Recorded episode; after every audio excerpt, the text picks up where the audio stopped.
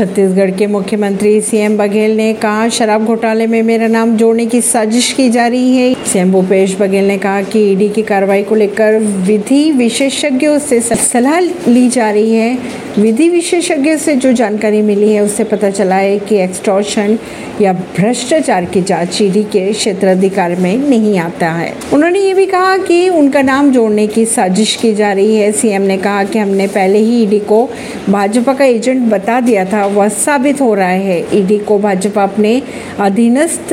संगठन के रूप में काम करा रही है मूल्य उद्देश्य सरकार का अगर जाने तो उनकी सरकार को बदनाम करना है बिलासपुर रवाना होने से पहले सीएम बघेल ने मीडिया से बातचीत की ऐसी ही खबरों को जानने के लिए जुड़े रहिए जनता सरिश्ता पॉडकास्ट से परवीन दिल्ली से